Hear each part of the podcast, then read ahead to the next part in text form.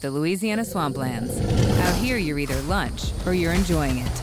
Make sure you end up on top with the all-powerful lineup of Kia SUVs, like the Telluride, Sportage, and Sorento, equipped with available all-wheel drive, higher ground clearance, and the interior capacity to bring everything you need.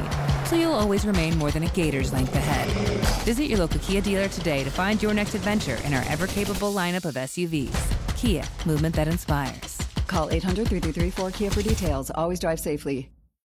Sfera e basta. Dark Polo Gang, Galì, Young Signorino. Il fenomeno musicale della trap in Italia è esploso dopo il primo decennio degli anni 2000. Al di là di polemiche e di banali attacchi ad un movimento musicale, la musica trap italiana merita assolutamente di essere compresa ed analizzata. In particolare, dentro a questo genere musicale troviamo elementi che possono dire molto sulle dimensioni psicologiche e sociali di una buona parte di quegli individui definiti da Jean Tweng High Generation nel suo bellissimo libro Iperconnessi ovvero dei nativi digitali che non conoscono cosa sia la vita senza smartphone, YouTube, i social media ed il web. Partiamo dalla prima domanda. Che cos'è la musica trap? Intendo il genere originario da cui ha preso forma la variante italiana. In estrema sintesi, si tratta di un genere derivato dal rap statunitense, sviluppatosi negli anni 90 negli stati del sud, per poi orbitare intorno ai sobborghi di Atlanta. Si tratta di una musica dalla ritmica piuttosto originale e di rottura rispetto al classico rap hip hop, con un marcato utilizzo di ritmiche ipnotiche, tempi dimezzati, quindi lenti, ma allo stesso tempo aggressivi, ed un utilizzo di bassi tipici della musica house ed elettronica più contemporanea. In realtà le frequenze basse a me ricordano anche il genere jungle drum and bass inglese, anche se un pochino meno estremo e saturo. I testi della trap sono caratterizzati da tematiche legate alla vita di strada, allo spaccio e al consumo di sostanze stupefacenti. In realtà nulla di nuovo sotto il sole da un certo punto di vista, eh, specialmente se pensiamo al rap della West Coast o East. Di sicuro molto lontani dalle tematiche italiane, che erano decisamente più socialmente impegnate e meno, diciamo, frivole, a parte qualche eccezione per quello che riguarda il rap.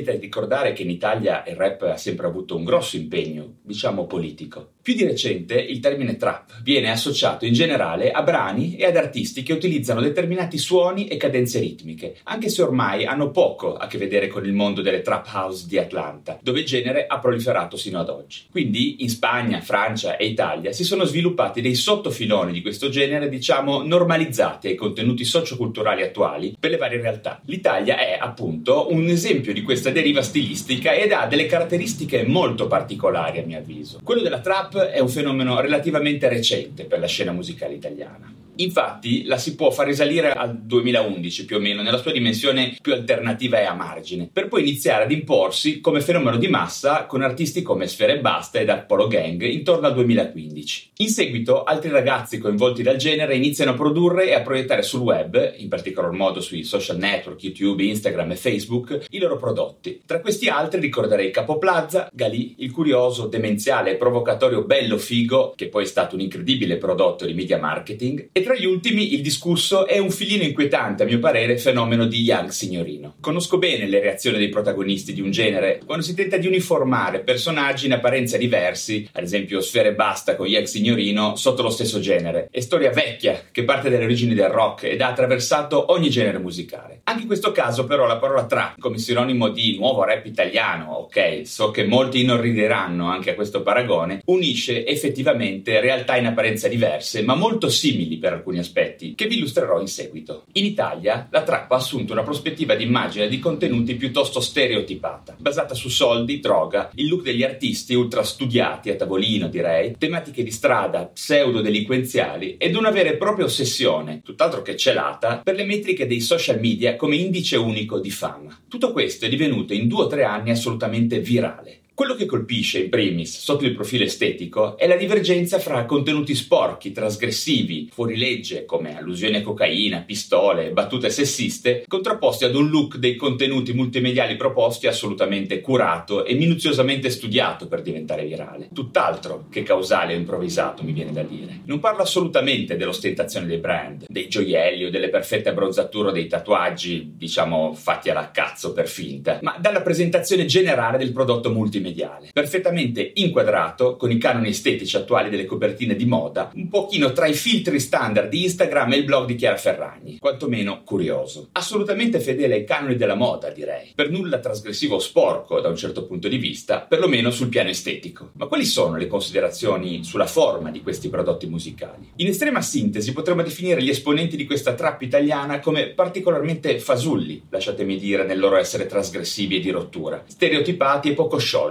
Appaiono alla stregua di ex ragazzini bullizzati che hanno risolto il loro trauma evolutivo tentando quasi di emulare gli esempi che li hanno umiliati, che li hanno traumatizzati. Al di fuori della recita caratteriale di stile dei loro video su YouTube e delle foto su Instagram, ogni volta che questi ragazzi si ritrovano a dover rilasciare un'intervista, non si può far altro che assaporare un gusto finto e poco credibile che spaesa e fa riflettere su quale oceano di insicurezza si nasconda poi sotto una superficie corazzata di Rolex, collane d'oro, vestiti griffati, tatuaggi, pistole finte un pochino ridicole. Non so voi, ma a me la storia di questo trap ricorda parecchio lo spunto narrativo presente nel bellissimo film di David Fincher, Social Network, ridimensionato e normalizzato per la realtà medio-borghese delle grandi città italiane. Un'umiliazione, quella di Mark Zuckerberg, perlomeno come è stato interpretato in quel film, un trauma adolescenziale che funziona da propellente per un'enorme rivalsa, impressionante per un verso, ma completamente inutile rispetto al lenimento del trauma che di fatto l'aveva generata. Anche nel caso della trap, la musica è solo un espediente per la notorietà, e come potrebbe essere diversamente, lasciatemi anche dire. O addirittura no, la musica, completamente copiata dalla scena USA, è solo una specie di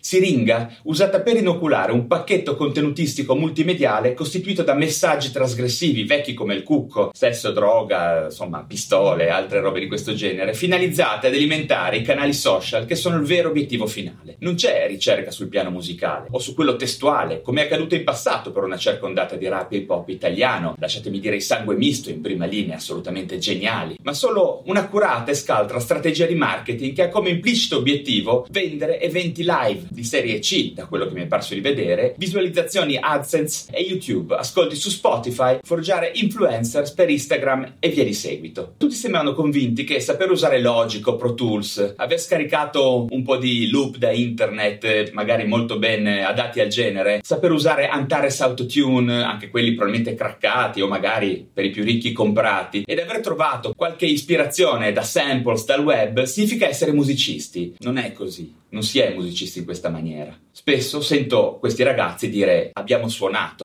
There's always something new and exciting happening in Montgomery County, Maryland. Join podcaster and business leader Kelly Leonard and me, Bob Levy, on another episode of Something to Talk About, where we speak with industry leaders making an impact in our county.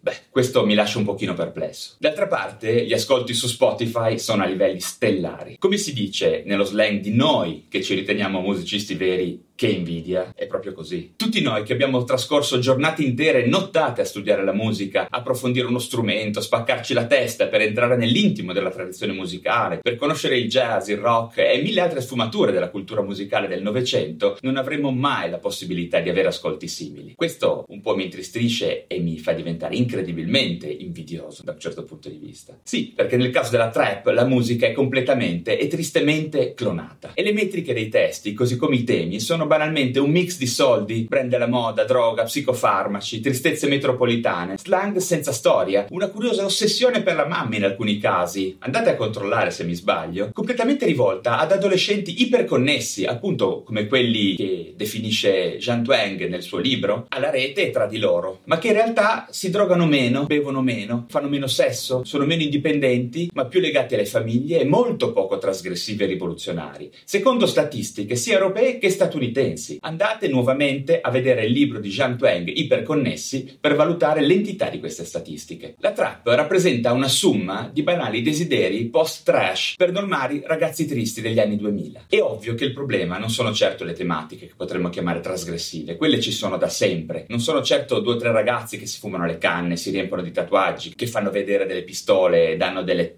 le donne a scandalizzare nel 2018, ok? Ma adesso vi vorrei spiegare qual è il punto, secondo me, il punto nodale della questione. Prima della trap c'è stato di tutto nel mondo della musica: razzismo, pissing, stupri, demoni, nazismo, rumore puro, rock cattolico, satanismo, sevizie su animali, ma tutto era in qualche maniera rivolto a creare uno shock culturale per provare ad inoculare un messaggio, a cambiare un modo di vivere ed un modo ritenuto crudele di stare al mondo, ingiusto, claustrofobico. Tutto inutile, direte voi, può darsi ma è sempre stata presente la legge della contrapposizione, dei gradienti culturali, del nuovo che tentava di scalciare via il vecchio. Tutto questo rappresenta il motore della rivoluzione, della vita che avanza, del mondo che si rinnova mediante il contrasto tra opposti, vecchi contro giovani, ricchi contro poveri, classica contro rock, salutisti contro tossici e avanti così. La trap italiana, al contrario di quella originale degli USA, non è per nulla un fenomeno di rottura, è quindi vitale. Non è il punk, il rock, il rap simile in Italia, come c'è stato un tempo, in Europa o anche nel mondo mondo. Questo perché, in sostanza, questi artisti hanno un grandissimo problema di fondo. Alla fine mostrano di aderire ad un sistema di valori che è completamente sovrapponibile con quello di chi li ha preceduti, dei loro genitori, e con il dilagante vuoto culturale ed emotivo di quest'era digitale. Questi ragazzi sono completamente in accordo con il mainstream e sono inutili profeti di una società digitale basata sull'immagine, che ha già abbondantemente mostrato di aver preso il sopravvento su chi sta subendo una crisi che è economica, oltre che culturale e spirituale. I personaggi personaggi della trap sono i cantori del fallimento della generazione precedente. Non sono per nulla i critici o i distruttori degli ideali dei loro genitori, come è sempre stato nella storia della cultura. E come è accaduto nel rock, nel punk, in altre musiche realmente di rottura. Gli artisti trap possiedono i Rolex e gli abiti firmati che non si sono potuto permettere i loro genitori, ma che li desideravano tremendamente. E quindi non sono in rottura con loro, bensì in accordo e forse addirittura in competizione. Sul più versante preconscio potremmo dire che li umiliano aggressivamente mostrando che sono sono loro adesso a pagare le bollette per loro e a regalare loro quello che non potrebbero mai permettersi facendo lavori normali in un mondo spietato. Il problema è che non solo gli artisti trap,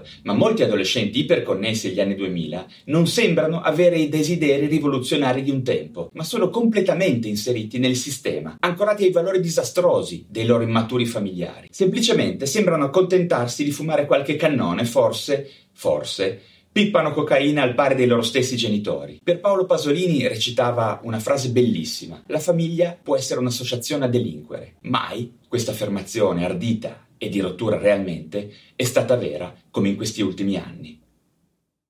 Lucky Land Casino asking people what's the weirdest place you've gotten lucky? Lucky? In line at the deli, I guess. Aha, in my dentist's office. More than once, actually. Do I have to say? Yes, you do. In the car before my kids' PTA meeting. Really? Yes. Excuse me, what's the weirdest place you've gotten lucky? I never win and tell. Well, there you have it. You can get lucky anywhere playing at LuckyLandSlots.com. Play for free right now. Are you feeling lucky? No purchase necessary. Void where prohibited by law. 18 plus. Terms and conditions apply. See website for details.